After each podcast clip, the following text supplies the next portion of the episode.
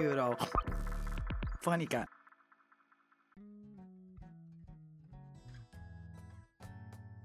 Bentornati con un nuovo appuntamento di Recap, l'Europa in 7 giorni, il format settimanale di Eurofonica per le radio universitarie italiane. Io sono Simone Pavesi e qui con me a condurre c'è Jacopo Bulgarini. Ciao Jacopo! Ciao a tutti! Questa settimana nel nostro What Do You Think abbiamo ospite Luigi Daniele, un giornalista dell'inchiesta, esperto di Germania. Parleremo della vecchia e della nuova Germania e del futuro nella nostra Unione Europea. Eurofonica.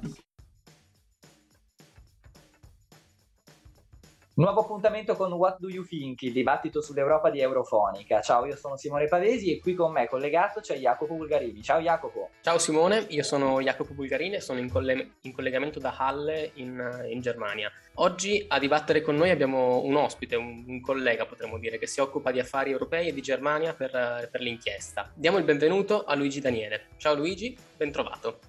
Ciao, grazie mille per l'invito. Ecco Luigi, con te vogliamo parlare di uno dei temi che più ti appassiona, la Germania. Ne hai scritto tanto, è uno dei paesi fondatori, il paese più popoloso dell'Unione, la prima economia della nostra UE, da sempre cruciale nel determinarne le sorti e anche l'essenza. Arriva da un periodo storico, no?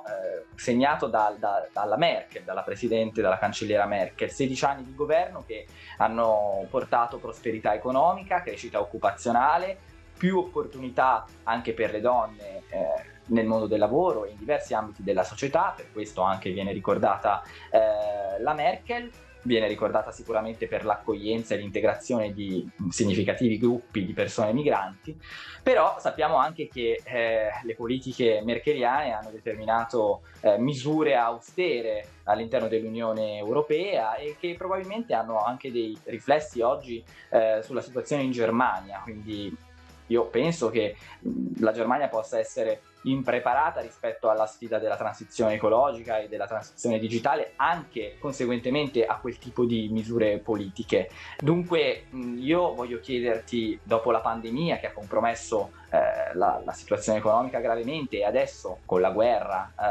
tra Ucraina e Russia, che però ha delle ripercussioni chiaramente sui vari paesi dell'Unione Europea e del mondo, perché poi sappiamo che la Germania dipende enormemente dal gas importato dalla Russia. Voglio chiederti come sta la Germania oggi? Io direi che la Germania oggi sta un po' come quelle persone che si trovano a vivere una fase di transizione della propria vita in cui cambierà la propria identità. Penso per esempio all'ultimo giorno di scuola o all'inizio di un nuovo lavoro, per così dire. Lo dicevi tu, la Germania esce da molti anni di governo Merkel. La Merkel governava dal 2005. Possono sembrare, sono sicuramente tanti, anche se non se guardiamo il valore assoluto, ma il mondo del 2005 era un altro mondo.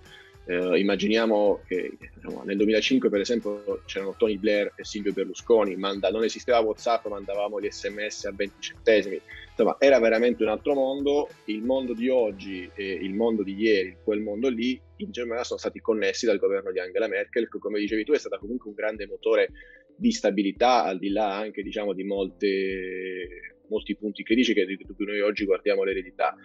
E la Germania si avviava con un nuovo governo, il primo dell'era post-Merkel, insediatosi a dicembre. La Germania si avviava a una serie di anni sicuramente complessi, perché c'era la transizione politica data dall'abbandonare l'era merkeliana, c'era la transizione ecologica e c'era la sfida del clima, che nell'ottica tedesca era la più grande sfida all'orizzonte del governo. Ovviamente poi c'erano tutta una serie di dinamiche interne, penso per esempio agli equilibri di governo fra la SPD e i Verdi da un lato, quindi le ali più progressiste del governo, e la FDP, i liberali, che sono invece sicuramente in materia economica magari più conservatori e potevano rappresentare un attrito interno al governo.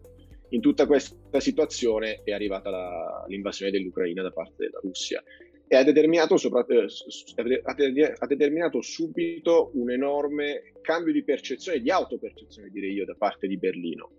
Berlino era un paese abituato a sentirsi come il ponte verso l'est dell'Unione Europea e questa è una cosa che è sempre andata in maniera trasversale ai vari partiti. Noi pensiamo alla Ostpolitik tedesca, quindi l'idea che attraverso le relazioni commerciali si costruissero ponti con l'Est Europa che in qualche modo avrebbero impedito negli anni un'eventuale escalation militare, il sorgere di conflitti. Già durante la Guerra Fredda c'era questa convinzione nei primi anni 70.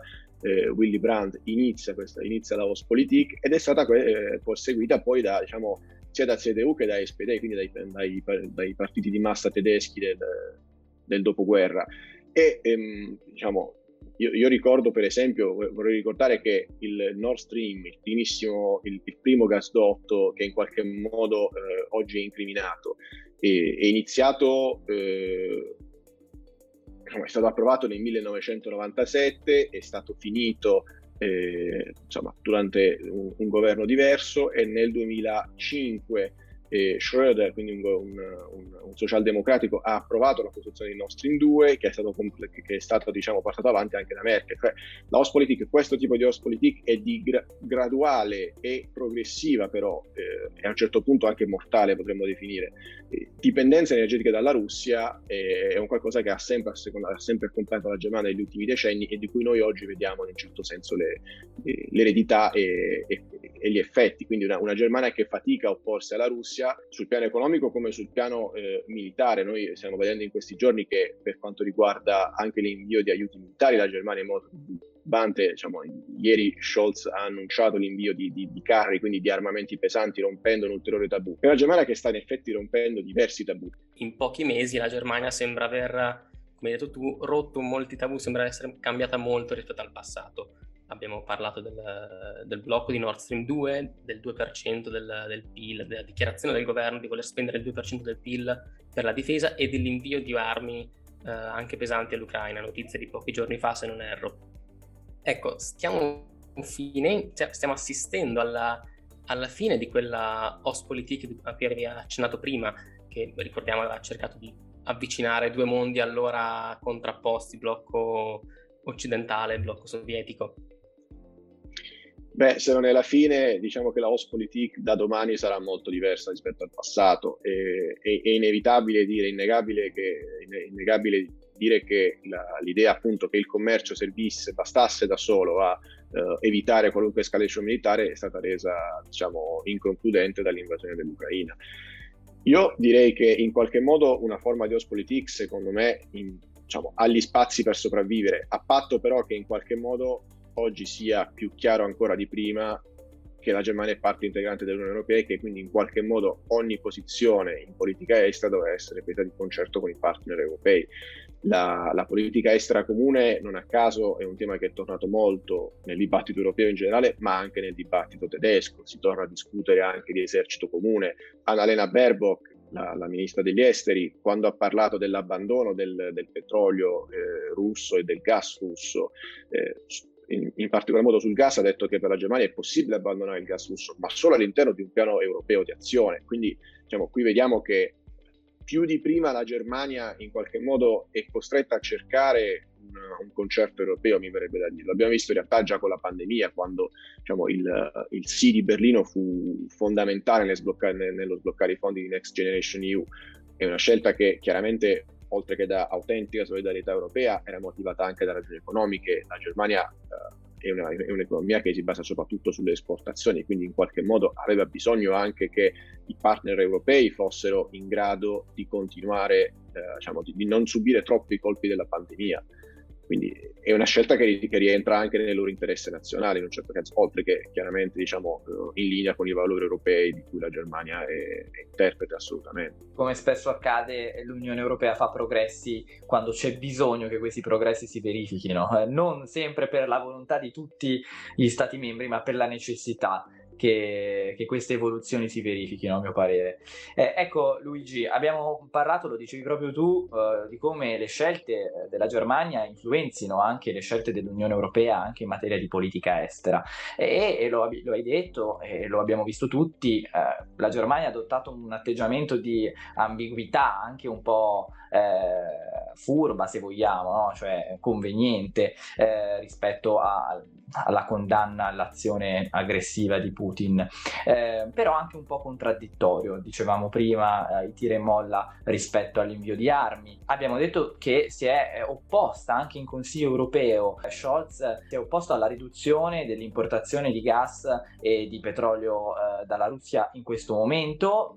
Lo posso anche capire, visto che il 50% del gas tedesco proviene dalla Russia, però è in netto contrasto questa posizione anche con la richiesta che il Parlamento europeo ha fatto in una recente risoluzione di embargo totale dei combustibili fossili dalla Russia. Certo, una richiesta ambiziosa, sappiamo che nel breve periodo chiaramente non verrà implementata, però sappiamo anche che il Parlamento europeo è sempre molto avanti rispetto agli Stati membri. Però poi la Germania pare anche che non sia così favorevole al riconoscimento dello stato di paese candidato all'ingresso nell'Unione dell'Ucraina, e questo sicuramente, questo atteggiamento così prudente, così cauto, non si è fatto ben volere, diciamo, dal viceministro polacco degli esteri polacco, che ha accusato apertamente la Germania di, appunto, avere un atteggiamento estremamente cauto, estremamente prudente, ma anche dalle autorità ucraine. Cioè, le autorità ucraine hanno parlato del presidente della Repubblica tedesco dicendo che non è una persona gradita a Kiev, e questo è un messaggio molto forte. Quindi abbiamo assistito a una risposta europea inizialmente molto coesa, molto unita a parole sicuramente, anche determinata poi insieme alla NATO nell'imporre sanzioni economiche che hanno un impatto significativo ma comunque limitato, perché poi sappiamo che invece sul tema dell'energia, che è quello che potrebbe determinare la caduta, diciamo, di Putin, della Russia, visto che con l'energia e con le nostre importazioni la guerra di Putin la finanziamo, l'Unione Europea è ancora divisa, lo dicevi anche tu. Quindi ora voglio chiederti quali strade si prospettano per questo tema, per affrontare la sfida energetica oggi, per la Germania, per l'Unione Europea. Vorrei capire se verrà effettivamente, a tuo parere, fissato un tetto europeo al prezzo del gas, e come potrebbe funzionare proprio a livello pratico. Sappiamo che anche Spagna e Portogallo hanno già adottato un tetto nazionale al prezzo del gas. Poi Gentiloni qualche giorno fa ha proprio rilasciato un'intervista dicendo che entro il 2027 attraverso le rinnovabili l'Unione Europea sarà indipendente a livello energetico. È un obiettivo, a tuo parere, realistico? Intrometto un attimo nella discussione per solamente dire una cosa, ovvero che è notizia di ieri o di stamattina addirittura, che la Russia, o meglio Gazprom, ha bloccato le forniture per il gasdotto Yamal. Sì, esatto, diciamo, la notizia della Russia che blocca le forniture di Polonia e Bulgaria è una notizia che in qualche modo ci fa capire come non è soltanto l'Unione Europea che si sta muovendo per utilizzare l'energia come arma di pressione, e anche la Russia che sta cercando di fare l'opposto dal suo canto. E io, diciamo, il 2027 e fra 5 anni, in politica 5 anni, soprattutto per i tempi europei, possono essere molto molto stretti, però lo dicevi anche tu, Simone, l'Unione Europea nei momenti di crisi a volte ha tirato fuori una forza che spesso è stata ammessa anche dai più scettici verso il processo di integrazione europea. Quindi io onestamente, in tutta sincerità, non mi sento di contraddire Gentiloni nel dire che possiamo arrivarci nel 2027, questo lo dirà la storia in un certo senso, non mi sento di porre limiti, ecco. E quello che però secondo me è, in qualche modo è davvero da chiarire in un certo senso, è che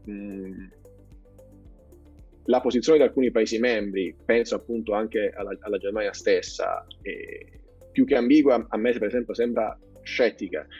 Cioè, io credo che la Germania, e parlo della Germania ma potremmo veramente estenderlo anche a Paesi come l'Italia stessa, per dire, in qualche modo ha davvero delle difficoltà oggettive nel realizzare dall'oggi al domani un blocco totale del gas. Questo è il frutto di errori politici, come dicevamo, cioè è stata accentuata la dipendenza energetica tedesca dalla Russia, però al tempo stesso adesso questa è una situazione e in qualche modo è molto difficile per diversi Paesi emanciparsene. Io credo che in questo senso davvero serva, come diceva Baerbock, un piano europeo.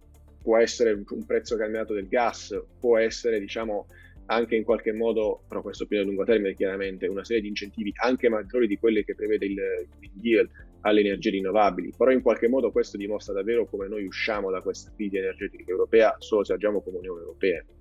I paesi si stanno muovendo molto spesso in maniera autonoma, lo vediamo con l'Italia, lo vediamo con la Germania che sta avendo diciamo delle interlocuzioni col Qatar per la fornitura di gas, aprendo poi dall'altro degli altri problemi politici, perché diciamo, sappiamo quanto sia costoso in termini politici avere una dipendenza dalla Russia e onestamente io non vedo diciamo come il Qatar invece possa essere chissà quanto meno problematico, cioè, possiamo dircelo in maniera molto onesta, lo sanno gli stessi verdi, diciamo, il ministro per l'economia tedesco è Robert Habeck, che è un verde, lui stesso in certo senso ha ammesso che per i verdi stesso è problematico un accordo col Qatar, e però al tempo stesso sono costretti dalla situazione.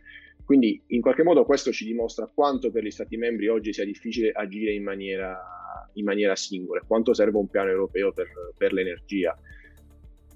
È difficile, credo però che l'Unione Europea, o meglio solo l'Unione Europea può avere potenzialmente gli strumenti per farcela, quindi in un certo senso può essere veramente un obiettivo politico, oltre poi diciamo più globalmente, più a lungo termine un'operazione di soft power, come l'Unione Europea tra l'altro già sta facendo per indurre anche le altre potenze globali a incontrare gli obiettivi di sostenibilità che l'Unione Europea si è posta. Io ritorno ancora una volta un pochino nel passato per poi guardare al presente e magari anche al futuro. Sappiamo che abbiamo già detto che diciamo, questa reticenza a tagliare i rapporti con la Russia ha ragioni storiche, causa appunto l'Ostpolitik, vale per la Germania, vale anche per l'Italia. Il New York Times ha parlato anche per esempio di un senso di colpa dei tedeschi per l'uccisione di milioni di russi da parte dei nazisti. Come vive la Germania, visto che in questi giorni, il 25 aprile abbiamo festeggiato la liberazione in Italia, come vive la Germania questi giorni in cui si ricorda la fine del nazionalsocialismo? Ha fatto definitivamente i conti con la cosiddetta elaborazione del passato o effettivamente la sua storia sta influenzando le scelte di oggi di fronte alla guerra? Ma io direi che il senso di colpa che tu citavi è veramente la chiave di volta quando si parla di memoria in Germania. La Germania è un paese dove diciamo, il rifiuto di dialogare con l'estrema destra, il rifiuto diciamo, di qualunque appunto intesa, qualunque legittimazione di partiti che si richiamano all'estrema destra è molto forte e trasversale alle varie forze politiche, anche più di quanto avvenga in altri paesi, penso anche diciamo, all'Italia. E io credo che tra l'altro in alcuni casi questo senso di colpa che in Germania viene anche alimentato per esempio attraverso diciamo, la pedagogia nella scuola abbia a volte avuto anche tinte un po' eccessive, cioè i tedeschi per chi li conosce a volte hanno anche problemi ad esibire la bandiera nazionale durante le partite di calcio in un certo senso, cioè, per noi può essere davvero qualcosa di eccessivo e di inspiegabile e tuttavia diciamo si spiega con la loro storia e questo spiega anche per esempio il grande tabù tedesco verso il riarmo, questo spiega anche appunto in qualche modo la volontà politica della Germania di appunto come dicevi di stringere rapporti con la Russia. Insomma, cito un personaggio in questi giorni molto non in questi giorni ma Schroeder, quindi ex cancelliere oggi molto dibattuto perché viene un po' percepito come l'uomo di Putin in Occidente. Noi sappiamo appunto che è nel consiglio di amministrazione di Gazprom, il consorzio che costruisce Nord Stream 2, non ha mai condannato Putin, ha condannato l'invasione russa ma non, diciamo, non prende distanze da Putin, addirittura ha messo in discussione la responsabilità dei massacri di Bucha per esempio. Però ecco, Schröder è utile perché in qualche modo lui porta nella sua storia personale questo di cui stiamo parlando, la storia di cui stiamo parlando, il senso di colpa tedesco. Schröder non ha mai conosciuto il padre che è morto sul fronte orientale e lui da ragazzo dice spesso di aver vissuto in maniera molto problematica l'immagine del padre che in qualche modo è morto al fronte ma in una guerra di invasione in cui i tedeschi hanno ucciso migliaia di cittadini est-europei, sovietici, e Schröder per esempio ha 2 figli adottati entrambi russi, cioè racconto queste cose non per fare una biografia di Schröder di cui ci importa il giusto ma in qualche modo per testimoniare quanto per i tedeschi effettivamente parlare di Russia e parlare in generale in questa situazione di riarmo, di ruolo egemone a livello politico, economico e militare possa essere molto, molto problematico e incontra una serie di diciamo appunto tabù come dicevamo prima che sono culturali e che sono molto molto radicati nella cultura tedesca. Ecco, abbiamo pochissimo tempo ancora, quindi dobbiamo andare veramente veloci, però questa domanda io voglio fartela. Macron è stato riconfermato come presidente della Repubblica francese dal 58% dei francesi. Questo ha chiaramente fatto storcere il naso a qualche francese, ma ha sollevato tutta l'Europa, o meglio gli europeisti e le istituzioni europee. Sappiamo anche che queste elezioni erano particolarmente importanti perché in questo momento la Francia sta presiedendo il Consiglio dell'Unione Europea e quindi portando avanti anche le sue priorità. E poi Macron è una persona che è esplicitamente favorevole a un'Europa più forte e a un'integrazione maggiore. Ma adesso voglio capire, cambieranno gli equilibri politici all'interno del Consiglio? Resteranno uguali? Secondo te questo ha fortificato l'asse franco-tedesco? Oppure ci sarà spazio per l'Italia alla guida dell'Unione insieme a Francia e Germania, anche alla luce del patto del Quirinale? L'asse franco-tedesco ha sicuramente un futuro, a patto però che all'asse franco-tedesco si associ anche, diciamo, un maggiore protagonismo dell'Italia a livello europeo e nei rapporti sia con la Francia che con la Germania. A mio avviso quello che sta succedendo è che stanno un po' cambiando i rapporti fra Francia e Germania. Sicuramente l'elezione di Macron è una buona notizia, appunto, per Berlino. Sappiamo che Marine Le Pen era molto più critica all'intesa verso, appunto, con i tedeschi.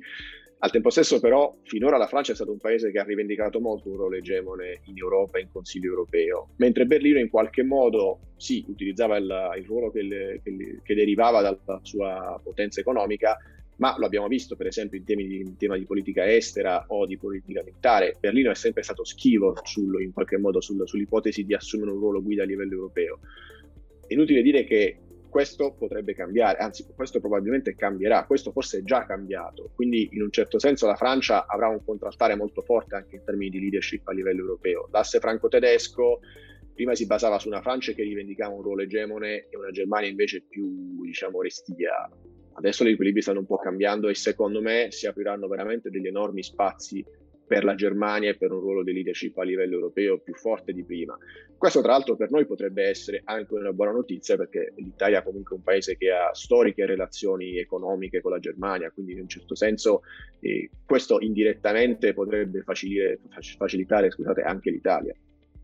Ma perché secondo te la Germania ora potrà acquisire questo ruolo di leadership in Europa? Perché in un certo senso la svolta di Scholz, per quanto proceda fra mille titubanze, fra mille timidezze, però in qualche modo la Germania che si riarma, anche all'interno del fatto che la Germania aveva un esercito effettivamente in uno stato non consono, diciamo, alla potenza che la Germania è, quindi questo va letto, il riarmo tedesco va letto anche nella situazione molto precisa dell'esercito tedesco. E la Germania che si riarma in qualche modo è una Germania che dimostra di essere disposta ad assumere un ruolo che prima non voleva assumere per ragioni culturali, e soprattutto quindi in un certo senso una Germania che prende atto che il suo ruolo geopolitico sta cambiando. Quindi insomma questo influenza in qualche modo le mire egemoniche francesi. Chiaro. Mi pare di capire però che l'Italia, se vuole un ruolo maggiore tra queste due potenze, dovrà fare un accordo del Quirinale, un patto del Quirinale anche con la Germania. Ecco, non sappiamo se arriverà. No, io direi che sì, che un trilateralismo è inevitabile. Grazie Luigi, grazie per essere stato con noi, grazie ai nostri ascoltatori. Alla prossima. Grazie a voi, a presto.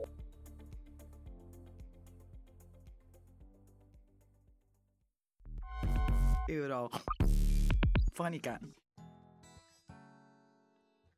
Adesso è il turno di Alessandra Sasso, che ci racconterà del premio Lux, il premio del pubblico del cinema europeo. Il suo scopo è quello di illuminare il dibattito pubblico, la società. Non a caso Lux in latino significa proprio luce.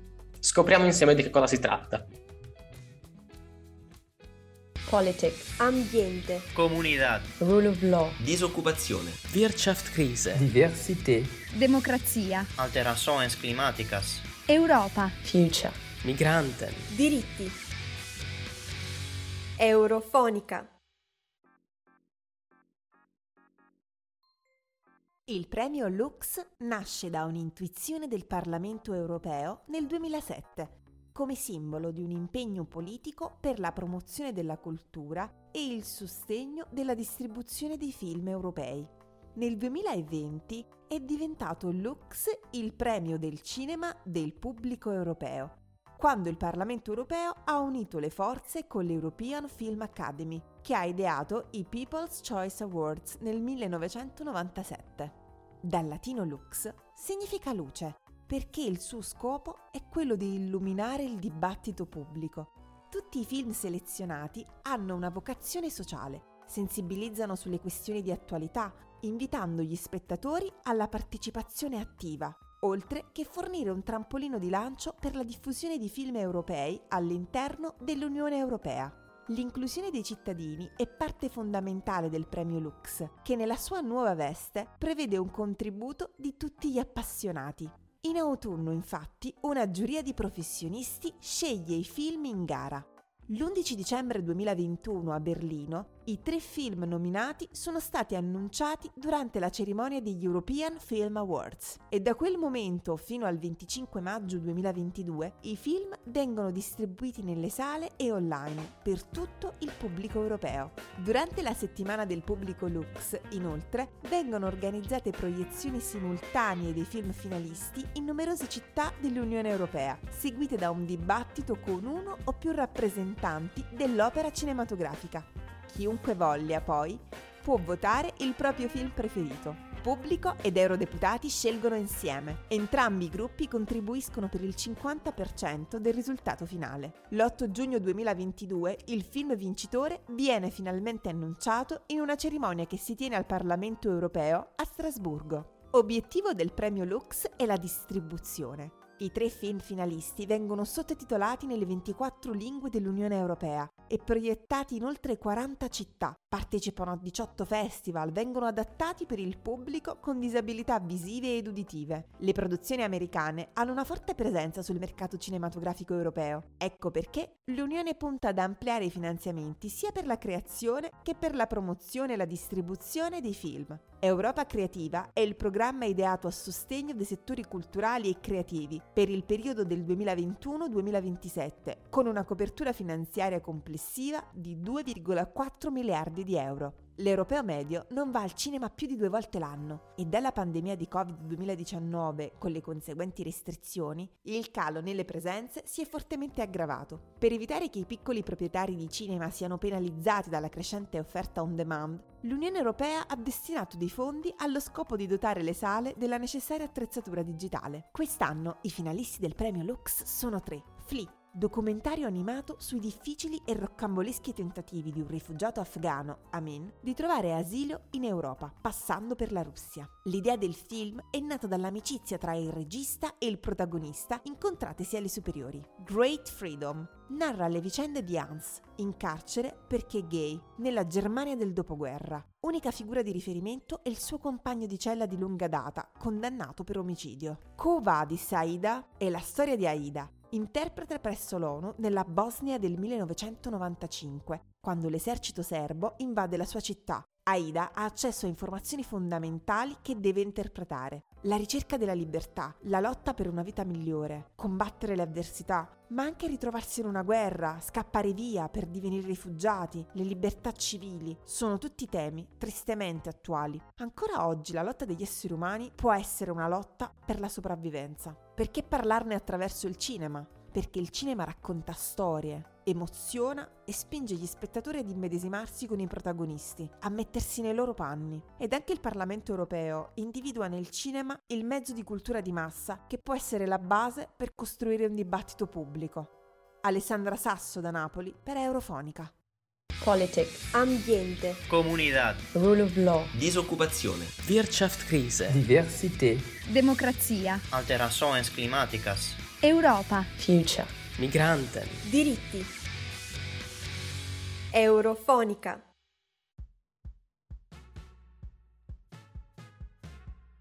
Grazie per averci seguiti anche questa settimana. Io vi ricordo che potete continuare a rimanere aggiornati sui nostri social, su Instagram, su Facebook, su Twitter. Cercate Eurofonica e poi ascoltate i nostri contenuti su Spotify, Google e Apple Podcast e sul nostro sito www.raduni.org. Alla prossima! Grazie a tutti e alla prossima!